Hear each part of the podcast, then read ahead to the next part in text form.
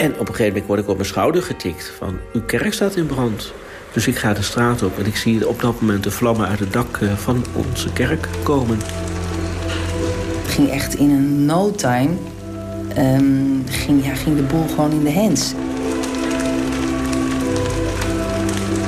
Maar dat gebouw op zich zijn we die avond achtergekomen. Dat is niet van de katholieken uit het dorp, om het even zwart-wit te noemen. Nee, dat is van de gemeenschap, dat gebouw.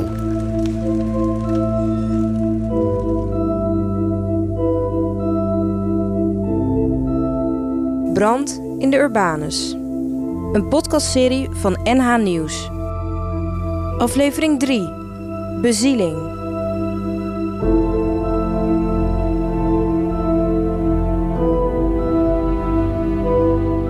De volgende morgen. En dan pas zie je dat zo'n heel dak weg is.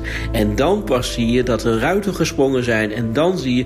Nou, dat beeld is verschrikkelijk. Ja. Ja. Een dag na de brand in de Urbanuskerk. Als Amstelveen ontwaakt komen de eerste mensen voorzichtig een kijkje nemen bij de smeulende puinhopen. Pastoor Eugène Jongerde kan zijn ogen niet geloven. Het dak van het schip is ingestort en overal liggen brokstukken. De grote glas- en loodramen zijn totaal verwoest of hangen los in de muren die nog overeind staan. Delen van het dak dreigen het ook te begeven. Niemand mag dan ook het terrein op. Het is te gevaarlijk. Bovenkerker Chris van den Helder heeft die avond ervoor lang staan kijken en probeert het allemaal een beetje te verwerken. Als je dat zich zag ontwikkelen, die brand, hè, van heel klein naar heel groot... Nou, dat heb ik van mijn leven nog niet gezien. Dat was wel even iets wat binnenkwam bij je. En waar je dacht, hoe moet dit ooit gelijk goed komen? Naast alle ellende heeft Chris op de avond van de brand ook iets moois zien ontstaan. Hij probeert het onder woorden te brengen. Er hing wel iets, we gaan niet te vroom doen... maar er hing iets wel van saamhorigheid. En dat was wel heel sterk. En dat komt misschien omdat we toch in het dorp wonen. Hè? Bovenkerk is toch... een beetje anders dan Amstelveen. En we zijn iets meer gebonden, toch aan elkaar. En misschien dat is, ik kan het ook niet helemaal verklaren. Dat de kerk een belangrijke rol speelt in die verbondenheid onder bovenkerkers... maar ook onder Amstelveeners, blijkt eigenlijk pas wanneer het gebouw in brand staat. Dat gebouw op zich zijn we die avond achtergekomen. Dat is niet van de katholieken uit het dorp, om het even zwart-wit te noemen. Nee, dat is van de gemeenschap, dat gebouw. En dat merkten we wel. En dat was ook... dat gebouw is niet van Bovenkerk, maar het gebouw is van Amstelveen. Daar kwamen we toen ook achter. Voor ons was het gewoon dat gebouw. Maar als je erover na gaat denken, je komt aanfietsen... ja, dan is het niet meer gewoon, want zo gauw als je weer van vakantie terugkomt... die toren zie je, hè? Dat is een soort van thuiskomen. En dat schijnen heel veel mensen om ons heen te hebben dan. Pastoor Jongerde legt uit hoe het komt dat mensen zich zo zijn gaan hechten aan de kerk. Ja, zowel voor jong als oud een bekend gebouw, een karakteristiek gebouw. Mooie toren, mooi gebouw aan de buitenkant. Ligt er natuurlijk al meer dan 100 jaar. Maar als je gelovig bent, dan kom je ook in het gebouw. En heb je daar lief en leed gedeeld met elkaar.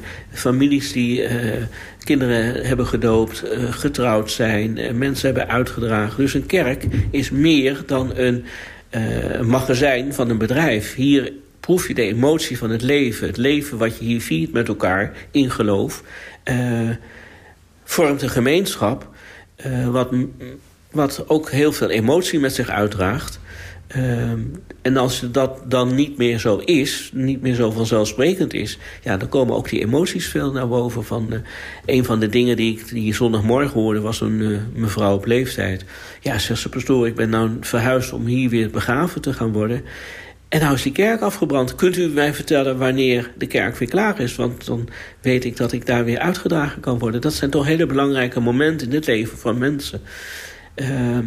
Die week ervoor had ik een bruidspaar getrouwd. Nou, die kwamen die zondagmiddag van... jeetje, wat is er hier gebeurd vorige week? Hebben we ons jaarwoord gegeven en nu staat de kerk er niet meer. Dit. Weet je, dus al die emoties van het leven... wat zich afspeelt in zo'n kerk, ja, dat komt dan heel versterkt naar boven toe. De gemeenschap twijfelt dan ook geen moment. De Urbanuskerk moet herrijzen. Het mooie wat toch die avond, toen de brand eenmaal een beetje onder controle was... en dat iedereen begon na te denken en wat nu verder, hè? Toen werd het toch al gelijk weer een soort positief. Want iedereen gebruikte het woord Wat nu verder? Gaan we nu stoppen? Want we hebben net de kerk gerenoveerd. Of gaan we er weer tegenaan en doen we net of dit niet gebeurd is... en gaan we dan weer toch proberen om die kerk open te krijgen. En dat was wel een heel bijzonder gevoel bij. Iedereen leefde dat een beetje. De saamhorigheid was al groot, want men had al een gebouw gerestaureerd. Dus die saamhorigheid is daardoor intenser geworden. Van ja, we gaan weer iets nieuws neerzetten als dat kan en mag. Dus ja, er kwamen al meteen acties op gang van iets van een leus van red ons uit de brand. Of Urbanus staat in de brand, red ons uit de brand. Financiële mogelijkheden werden gemaakt, er werden al plannen gemaakt. We moeten wat gaan doen in de periode der kerstmis, dat we een kerstmarkt gaan organiseren voor het behoud van deze kerk. En dus er kwamen ook al meteen spontane acties op gang om geld in te zamelen voor de herbouw. Ja. De wens om de Urbanus in ere te herstellen leeft bij jong en oud. Dat kinderen dan ook zeggen, ja, sorry, ik fietste iedere dag langs die kerk... en nou zie ik hem niet meer. Nou, dat is iemand van 9 jaar. En dan krijg je ook tekeningen van hartverscheurend... van de kerk moet weer herbouwd worden, hoor. Het moet worden zoals het was. Ja, dat is prachtig. En we hebben ook gezegd, alle mijlpalen die we nu hebben gedaan... dus de eerste paal geslagen... en we hebben onlangs de paal geslagen voor de ontmoetingsruimte... hebben we ook laten doen door een jongere generatie. Want we bouwen nu een kerk weer voor de volgende generatie. En daarbij betrekken we dan ook echt de jongeren en de kinderen weer bij. Nog maar 2 dagen na de brand is de kogel door de kerk. Clem Venne van Stichting Vrienden van de Bovenkerkse Urbanus... staat inmiddels in de startblokken om een begin te maken met de herbouw. 's Maandags na de brand was eigenlijk al min of meer bepaald... door onder andere de minister om te zeggen van... het Rijksmonument... zoals hij is, dat blijft. Ondanks dat het is, in de fik is gevlogen. Dus dat is al een ondersteuning voor hetgene van... het blijft een rijksmonument. Hè. Er stonden dus alleen nog maar de wanden en het dak was eraf. Maar goed, de verzekeraar die had ook al een uitspraak gedaan. Die was er zondag al bij. Wij kunnen het laten herbouwen. Gezien dus de polisvoorwaarden kan het herbouwd worden.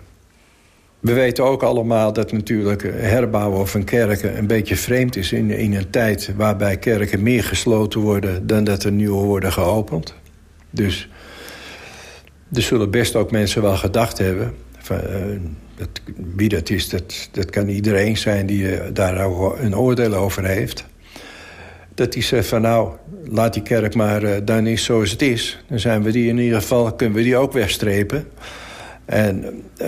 Want uiteindelijk moeten er toch nog kerken gesloten worden. Maar ja, dat ging ons toch te ver. Zeker als Stichting Vrienden. En gelukkig de gemeente Amstelveen, die stond daar ook achter. Die heeft gezegd van nou, wat er gebeurt, gebeurt er. Wij gaan voor dit gebouw geen sloopvergunning afgeven. Dus alle lichten stonden gevoelsmatig al een beetje in de richting van... we gaan herbouwen. Ook al jeukten de handen, de herbouw kon zeker niet meteen beginnen. De overheidsdienst van Monumentenzorg die gaf eigenlijk al meteen aan... van deze kerk moet herbouwd worden. Het is een bijzondere Kuiperskerk. Vrij authentiek, was net gerestaureerd. Dat waren allemaal argumenten om te zeggen van... we gaan weer deze kerk herbouwen. Maar eerst was er nog een fase, dus die toestemming hadden we... maar de eerste fase was eigenlijk het beredderen van het gebouw. Is wat er nu overblijft geen gevaar voor instortingsgevaar... of een gevaar voor de samenleving als iemand voorbij rijdt... dat er een steen op zijn dak komt of van de auto of van de fietser. Dus dat was eigenlijk de eerste fase. En in mijn beleving, dan zie je ook dat je daar helemaal geen verstand van hebt... is zo'n fase van bereddering na 2 maanden voorbij. Maar dat heeft zeker een half jaar geduurd. Nadat er een architect en aannemer zijn gevonden... kan de herbouw 1,5 jaar later echt van start gaan.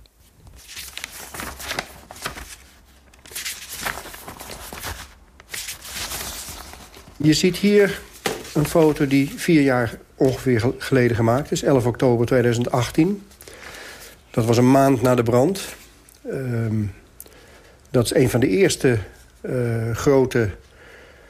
series foto's die ik in de kerk ben gaan maken. Eerder mochten we er gewoon niet in, omdat het gebouw onveilig was. Er hingen allemaal nog half gebroken gewelven die later nog zouden instorten. En het was uitgesloten dat wij de kerk in konden. Maar je ziet aan de enorme stapel puin en vuil en geblakerde balken en dergelijke... wat een enorme chaos het in die kerk was. Fotograaf Dolf Middelhof is op vakantie als hij hoort dat de Urbanuskerk in de brand staat.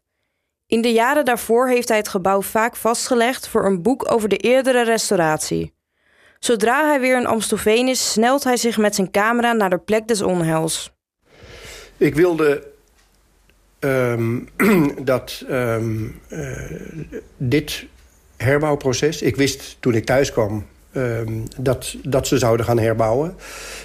Ik ben een week na de brand thuisgekomen. En op de maandag na de brand hebben ze al een vergadering gehad... waarin is besloten dat de kerk zou worden herbouwd.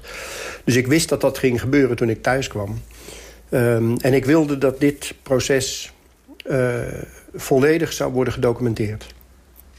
We zien soms met leden ogen dat je ergens komt...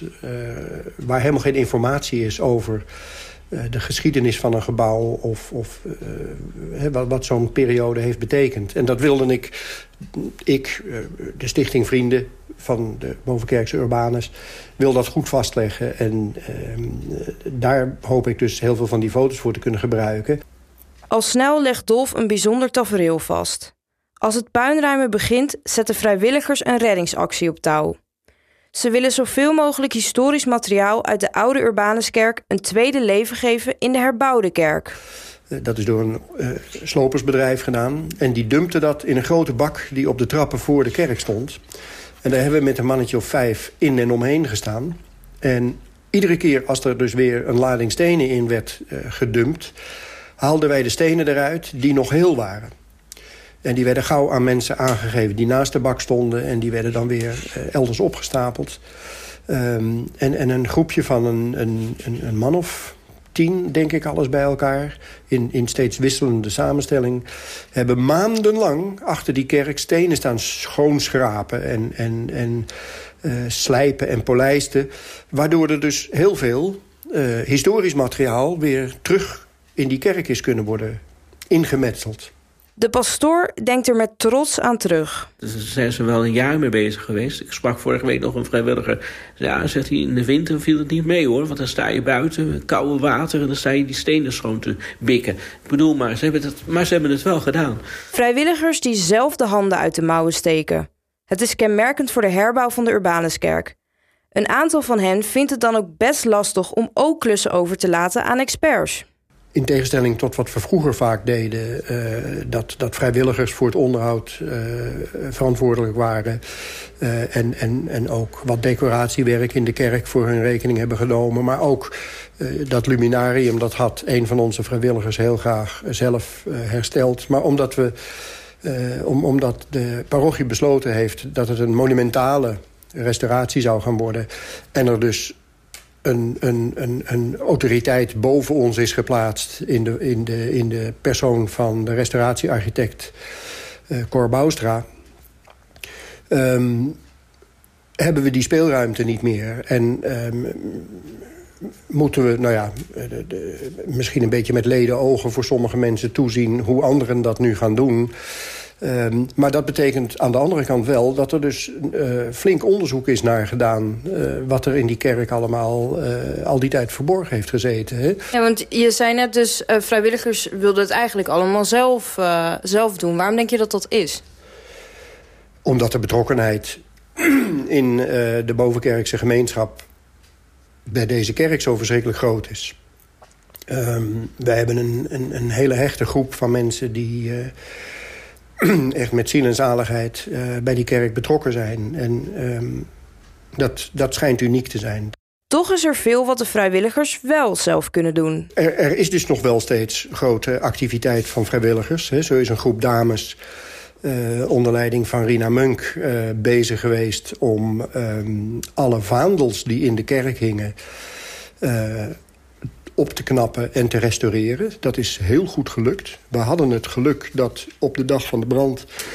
de vaandels niet in opslag in de sacristie lagen. Want dan waren ze nu verbrand geweest. Want die sacristie is verloren gegaan. Maar ze hingen in de kerk. Dus ze hingen aan de zuilen. En het instortende gewelf is daar wel langs gevallen. Maar dat heeft niet te veel schade aangericht. Ze hebben natuurlijk een hele lange tijd in het nat gehangen... Dus ze hebben waterschade opgelopen. Maar die dames hebben met vereende krachten echt prachtige resultaten bereikt om die dingen weer in hun oude staat terug te brengen. En ze zijn nu op het altaar. Daar hebben vroeger op een aantal plaatsen tapijten gelegen. En die zijn ze nu met de hand aan het knopen opnieuw. Want die oude tapijten die zijn ook doordrenkt met vuil en water. En die zijn echt afgeschreven. Ik maakte een reportage over het bijzondere werk dat deze vrouwen doen. Zelf heeft Dolf ook een belangrijk aandeel gehad in de herbouw van de Urbanuskerk. Een aantal foto's die hij eerder maakte is gebruikt om kenmerkende onderdelen van de kerk zo precies mogelijk na te maken. Een van de grote ronde glas- en loodramen bijvoorbeeld. Dat was compleet verwoest omdat de brandweer het kapot had gespoten om van buitenaf in de kerk te kunnen blussen. En laat ik daar nou inderdaad goede opnames van hebben gemaakt voordat de kerk in brand ging, voor dat vorige boek al. En ik hoorde dus later, tot mijn niet geringe trots, dat die foto's in het atelier in Schavenzande zijn gebruikt om die ramen te kunnen reconstrueren.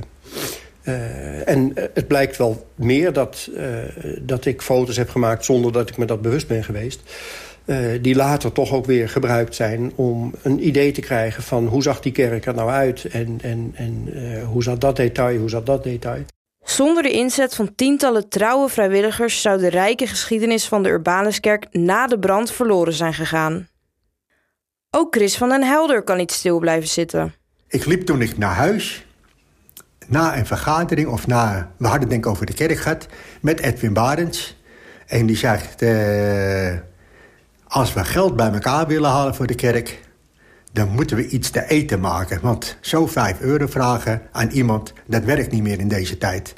En dan ben je zo beperkt. Maar als we nou iets heel aparts gaan maken wat met de kerk te maken hebben, en dat gaan we met winst verkopen, en dan gaan we sponsors zoeken, zus en zo.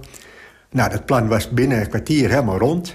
En toen zijn we het wel gaan uitwerken. Hij besluit aan te kloppen bij chocoladegigant Martinez, waarvan het hoofdkantoor in Amstelveen zit. Ik weet nog wel dat ik heel trots bij Martinez, de sponsor van de chocola, kwam. Met een hele mooie foto van de kerk. En die scheen dan zo oudbollig te zijn als je je maar voor kon stellen.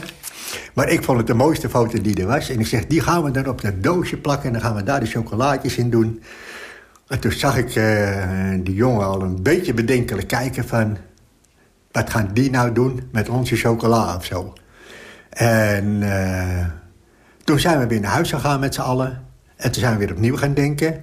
En toen had Edwin Barend zijn gezicht. Hij zegt, we moeten het professioneler aanpakken, want anders komen we er niet tussen. Nou, dat hebben we toen gedaan. Dan hebben we echt iemand opgezocht die ons wou helpen en die goed kon ontwerpen. En die heeft het hele ontwerp van die chocola gemaakt voor ons. En anders had het ook niet zo groot geworden. De chocola is goed, maar het gezicht moet ook iets hebben. En begon die actie meteen te lopen? Ja, dat was boven verwachting. Want wat gebeurde er? We gingen de repen verkopen. We hadden er volgens mij 2000 besteld. En dat vonden we al heel veel. En die waren binnen een week bijna op. En dat ging allemaal met €5 en het ging naar verjaardagen. En toen gingen we gelijk bellen weer naar Martinez. Goh, we willen toch weer 2000 repen hebben, want zijn ze nu al op? Ja, nou. En dat is eigenlijk het eerste jaar zomaar doorgegaan, dat we iedere 2-3 maanden wel heel veel repen verkochten. Ja. Hoeveel repen zaten jullie eerst aan te denken om te verkopen? Nou, in eerste instantie dachten we, als we nou eens 5000 repen verkopen. Toen gingen we toch maar optellen naar 10.000. Dat is toch wel heel veel, dachten we. 10.000, je moet ze allemaal nog verkopen, één voor één. Maar de verkoop loopt boven verwachting goed. Er zijn uiteindelijk maar weinig Amstelveeners die nog nooit een urbane chocoladereep hebben gegeten of cadeau hebben gedaan. En we zitten nu toch bijna, als we stoppen, aan de 35.000 repen. En dat is zo gigantisch veel. Dat hebben we nooit van tevoren kunnen bedenken. En daarom is het dan ook een mooi moment, als we dat doel bereikt hebben, om dan te zeggen, we hebben er allemaal heel veel energie in gestoken met heel veel vrijwilligers, om er dan een streep onder te zetten. En dan gaan we gewoon met andere dingen erdoor te verzinnen, wat ook wel leuk is. Maar dan is de chocola klaar. Het succes van de chocoladeactie zorgt voor een sneeuwbaleffect. Vooral rond kerst bundelen vrijwilligers jaarlijks hun krachten om bijvoorbeeld een kerstmarkt te organiseren, waar ook zelfgemaakte kerststukjes worden verkocht. We hebben alles gekregen, van oases tot van alle bedrijven zijn we inmiddels gegaan. En dat is zo groot geworden dat we op een gegeven moment toch maar oases en alles erbij moesten kopen. Want we verkochten meer dan 200 kerststukken die dag. Nee, we verkochten er bijna 1000 het eerste jaar meteen al. Ook van de kerstmarkt en kerststukjesactie van dit jaar vind je een reportage in onze virtuele kerk en op de website van NH Nieuws. Je ziet natuurlijk ook echt binnen en buiten de kerk hoe mooi het nu wordt. Ja. En daar hebben jullie toch wel aan bijgedragen. Hoe is het om dat te zien? Ja, ik heb net ook nog even in de kerk gelopen. En als je dan ziet dat die weer zo mooi geworden is, door vakmensen weer gemaakt. En dat we er een steentje aan toe mee bijgedragen hebben voor de toekomst. Dat zo op mijn kleinkinderen ook nog weer de kerk kunnen bezoeken en andere mensen. Ja, dat geeft me wel voldoening. Dat vind ik ook wel een beetje stoer van mezelf, dat ik daar mijn eigen voor ingezet heb. Uiteindelijk zijn er dus ook hele mooie dingen ontstaan na die vreselijke brand in de Urbanuskerk. En als je dan ziet hoe die brand en die herbouw eigenlijk de mensen bij elkaar heeft gebracht, zou je kunnen zeggen dat de brand ook een zegen is geweest? Ja, maar dat is wel een hele harde les hoor. Maar als het op deze manier de zegen zou moeten werken, dat weet ik niet. Het is natuurlijk, het is verbroederd, het maakt meer gemeenschap met elkaar. Maar ja, of het nou echt een zegen is, ja, dat vind ik moeilijk om te zeggen. Ja. Het is trouwens mooi als in april het gebouw echt weer gezegend gaat worden, ook door de bisschop. Dan zou je kunnen zeggen van, nou ja, door de brand heen is er zo hard gewerkt en zo bijzondere gemeenschap weer ontstaan. Hier mag weer zegen op rusten.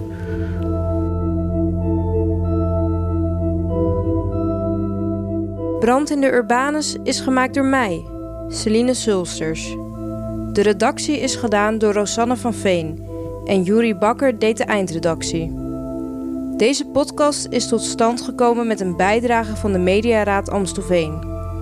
Meer weten over de brand in en herbouw van de Urbanuskerk? Neem dan een kijkje in onze digitale kerk op nhnieuws.nl.